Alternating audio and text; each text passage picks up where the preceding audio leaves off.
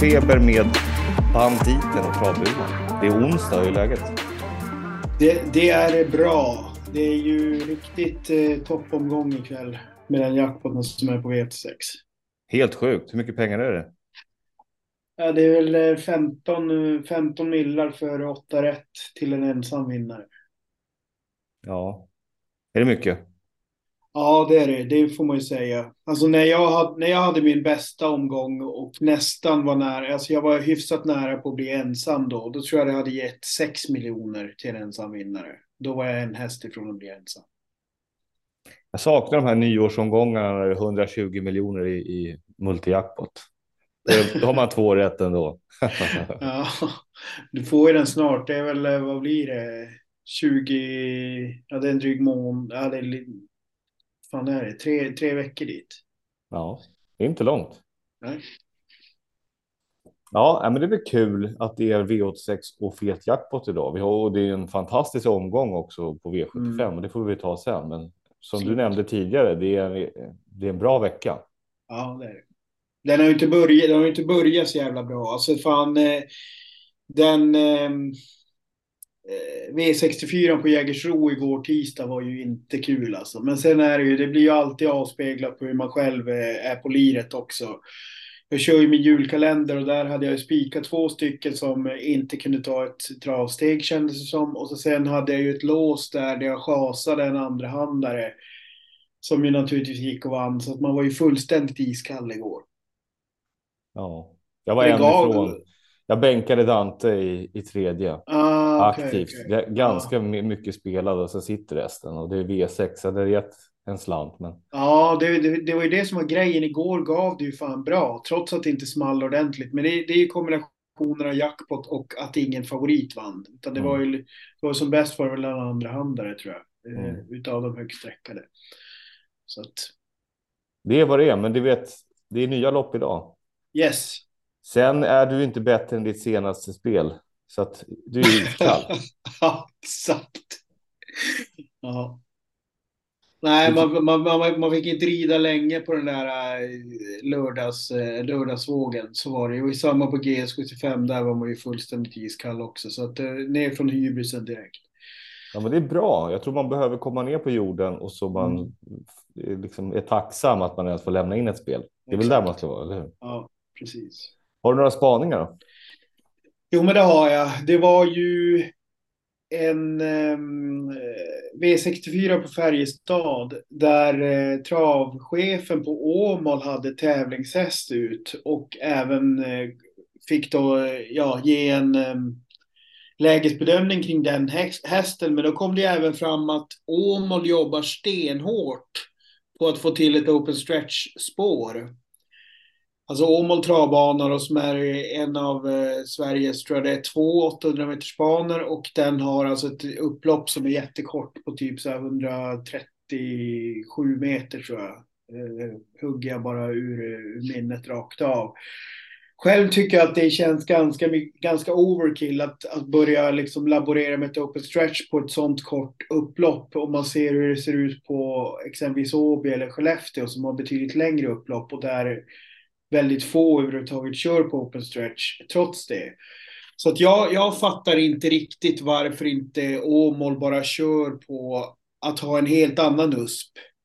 Det är en av få svenska, eller jag tror fan det är den enda svenska banan där, där det egentligen funkar någorlunda rimligt med att köra högervarv. Alltså att köra helt helt annan riktning än alla andra travbanor. Så jag förstår inte varför man envisas med att köra en eller två. Jag tror det här året som kommer nu så ska de ha två högervarvsdagar. Men jag tänker så här, varför inte bara köra alla tävlingar i högervarv? Så att det blir en riktig jävla USP. Det finns ju jättemånga hästar som aldrig får, som är mycket bättre på att springa i högervarv, som, som alltså har två tävlingsdagar i Sverige på hela året och det är då på Åmål. Eh, jag, jag, tror att anmälningarna skulle öka betydligt om Åmål körde högervarv jämt. Mm. Alltså jag avskyr högervarv. Var, varför då? Att titta på. Jag blir så jävla åksjuk alltså. Jag har så otroligt. Jag, jag tittar aldrig på dem. Det går inte. Uh. Det, bara, det bara går inte. Jag, jag får svårt att bedöma vad jag tittar på. Samma sak är det när man går på nationaldagsgaloppen i, i Gärdet. De springer ju också högvarv. Ja, just det. Mm. Ja. Och det är, jag vet, man bara, det är fel när hästarna kommer från det hållet.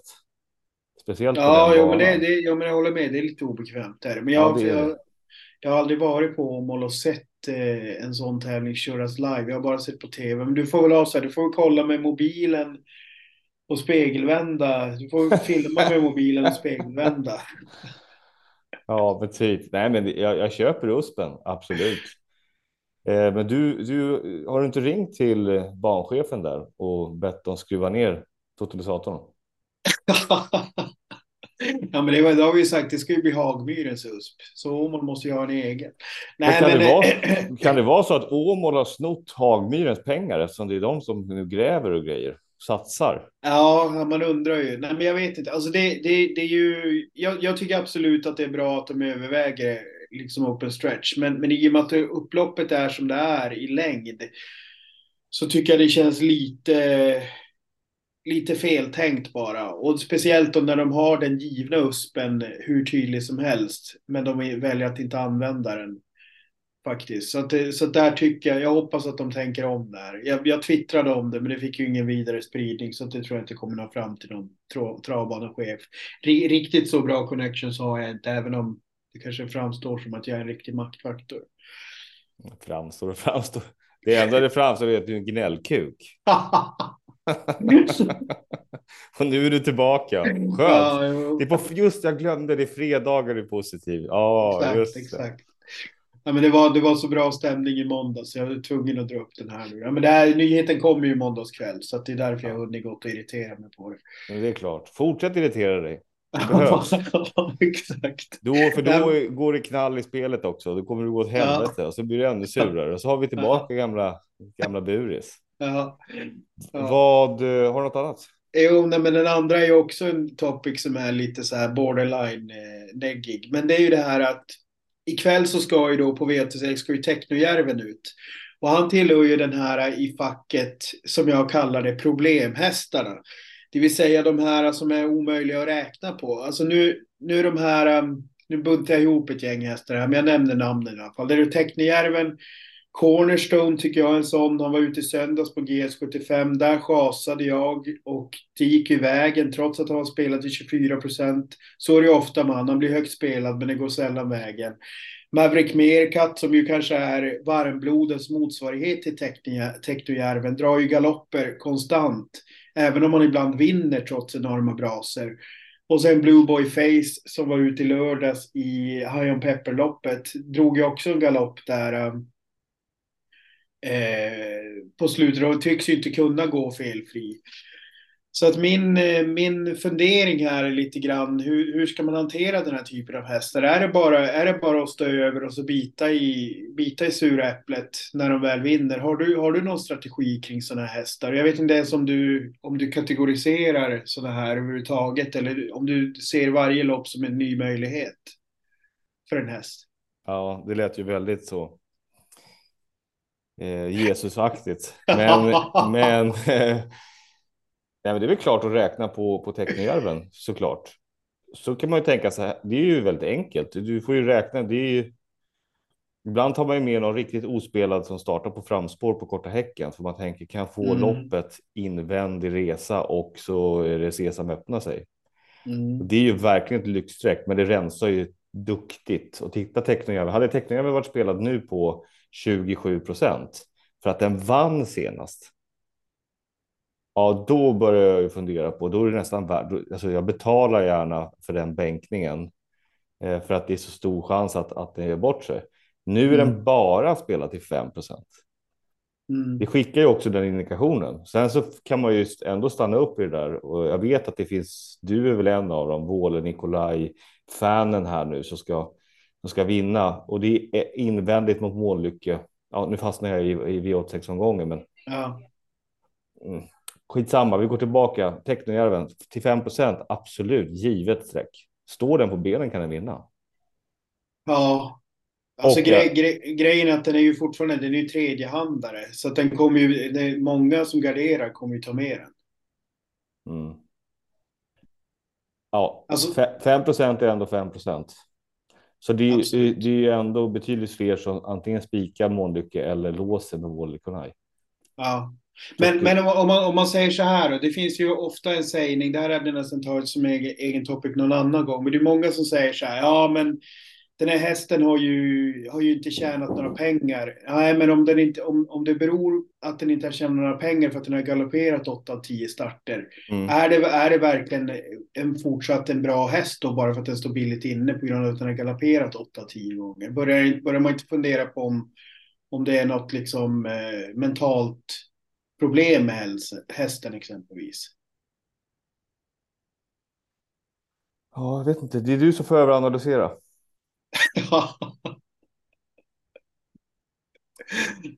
man, man, spelar ju på, på, på alltså. Spela poker med, med öppna kort. Det gör man ju inte, eller hur? Nej.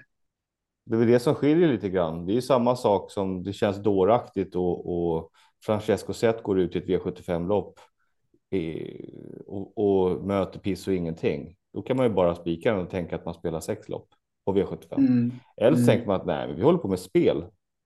Så vi säger nu att den, om den mot förmodan skulle galoppera eller göra bort sig här eller bli instängd eller få punktering eller det fan vet jag.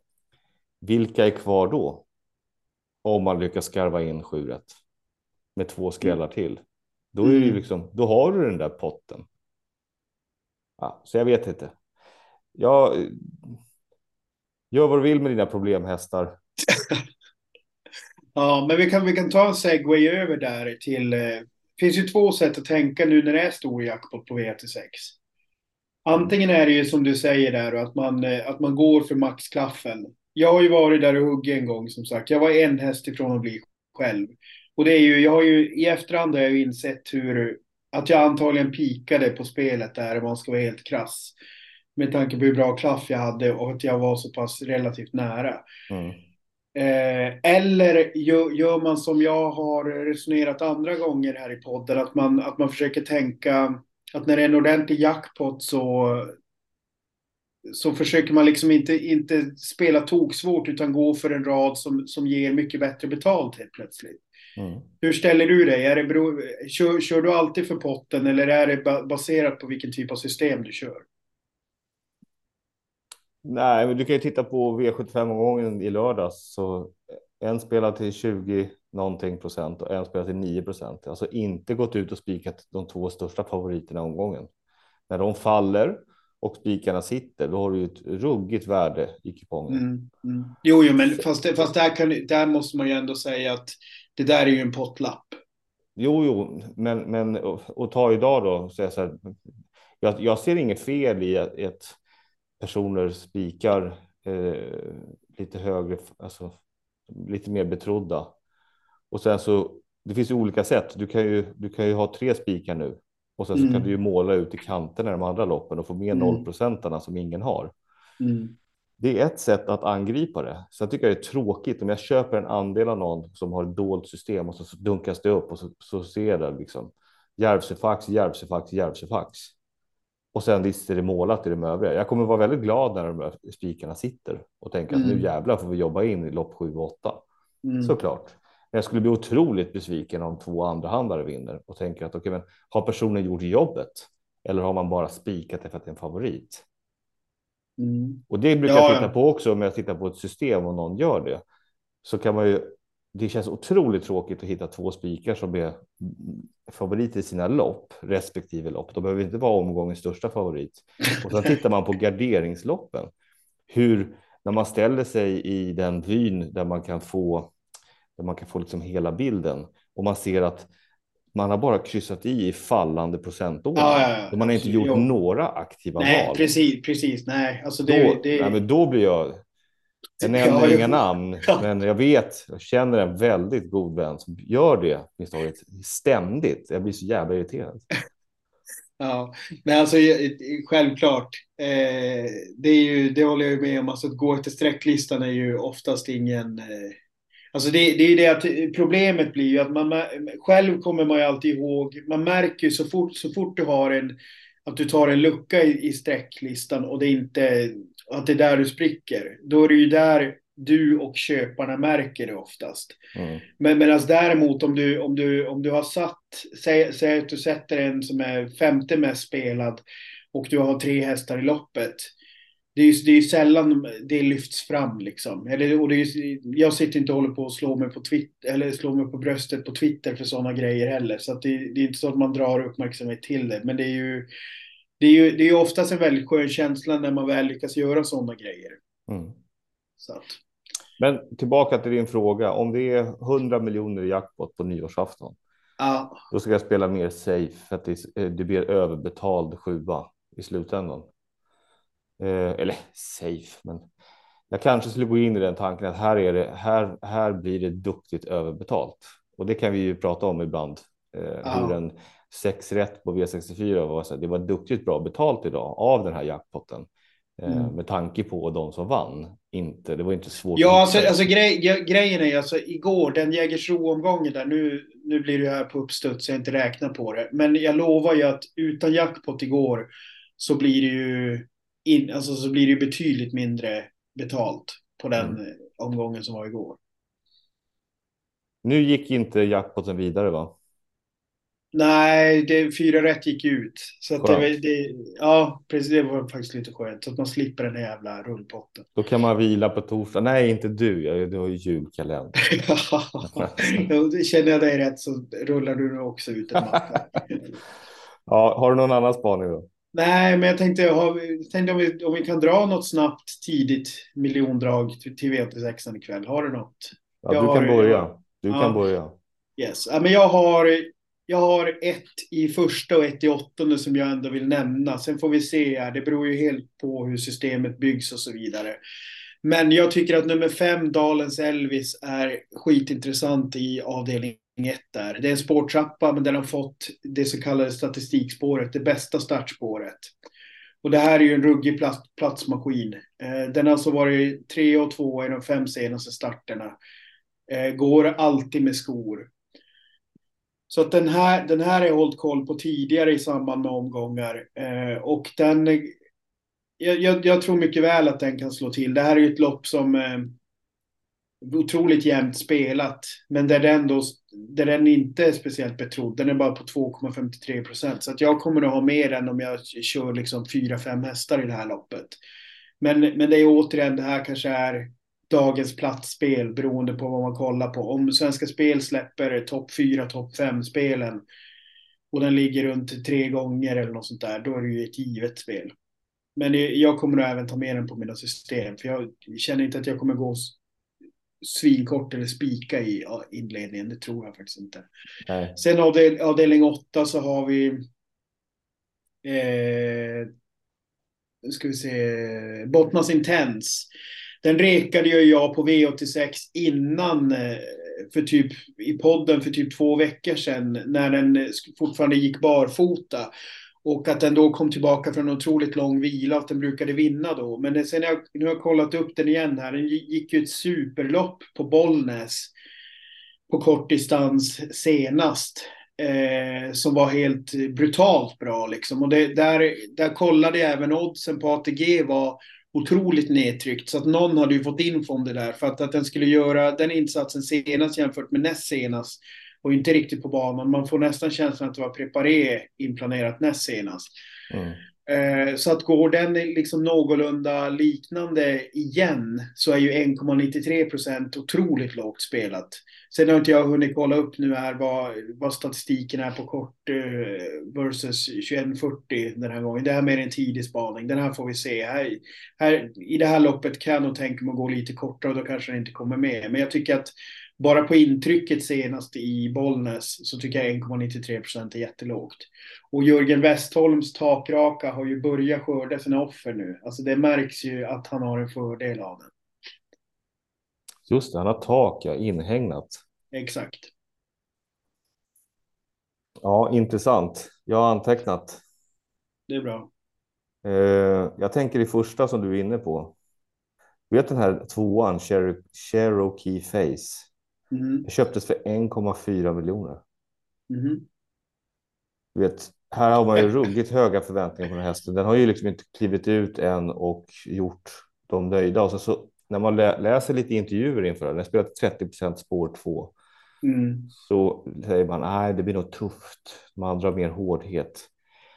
Jag tror att det här är en klassisk eh, fuling någonstans. Jag tror ja. Daniel kommer köra som ett jävla svin med den där hästen. Eh, lång distans, men jag vet inte. Ganska intressant när, när de köper sådana här dyra hästar. Eh, jag är inne på att eh, Everloving ändå är absolut bästa hästen som kommer med bäst form. Nu är det 19 procent bakspår. Det är lång distans. Kommer du ihåg när du pratade om det förut? Lång distans och kan man sitta med bakspårshästarna. Mm, mm. Jag tror Everloving vinner första avdelningen lika. Det är ett spikförslag för mig på samma sätt som jag har en fundering på att spika Swagger i kortloppet. Egentligen av den enkla anledningen att eh, vad fan, vilket lopp är det då? Ja, den är två. Ja, precis. Lite kaxigt att gå ut med spik, spik. Det kanske jag inte gör. Kondior är ju snabb ut, så men att Örjan, ja. Det, det, är spännande. Jag tror att det är det, det är det som är avgörande. Swagger pricka tre, tar sig förbi Kondior kanske, eller Kondior släpper. Eh, det, då skulle det kunna vara så, stanna där i mål. Trean vinner, Kondior sitter i ryggen och, och piper in som tvåa. Man ska inte överanalysera det här loppet tror jag. Eh, Swagger var ju inte som, som bäst senast, men Sandra Eriksson är ju för fan en jävla stjärna där uppe i norr. Nu kommer man ner hela vägen från Boden till Solvalla. Ja. Men, men, men grejen är ju att det, det fanns ju faktiskt ingen annan. Det fanns ju ingen passande proposition, proposition i Bergsåker, det har jag kollat. Så det är därför de åker till Solvalla. Nej, men måste man starta just den här onsdagen då? Nej, nej, det är klart. Det är ingen BC-uttagning, det är ingenting. Nej, det är nej. Liksom... nej, nej, men absolut. Det är, det är klart att det är ju en, eh, det är ju en intressant anmälan att de väljer att åka till Solvalla. Men, men jag gjorde faktiskt en notis av att kolla direkt om det fanns någonting på Bergsåker. För hade det funnits, då, då hade det varit ännu, eh, ännu mer intressant. Jag vet, jag vet inte riktigt hur jag ska hantera Swagger. Jag, jag har kommit fel på Sandra hela, hela sommaren och hösten med Devils Tange. Jag, jag har kommit rätt på den någon gång, men sen så har det ju varit de här att den har börjat galoppera på upploppet. Sen Swagger är ju speciell också. Den har ju, den har ju inte gått... Vilket år var det den var som bäst? Var det 2021? Var det väl, tror jag. Mm. Eh, sen 2022 blev ju inget bra och nu har den en start på senaste året kan man säga. Eh, och det var ju den senast där. Eh, så att jag vet inte, jag tycker den kanske är lite hårt betrodd. Samtidigt har den ju jävla kapacitet som den bara inte har visat på ett tag. Nej, och sen om, det, om man räknar ut att det blir spets.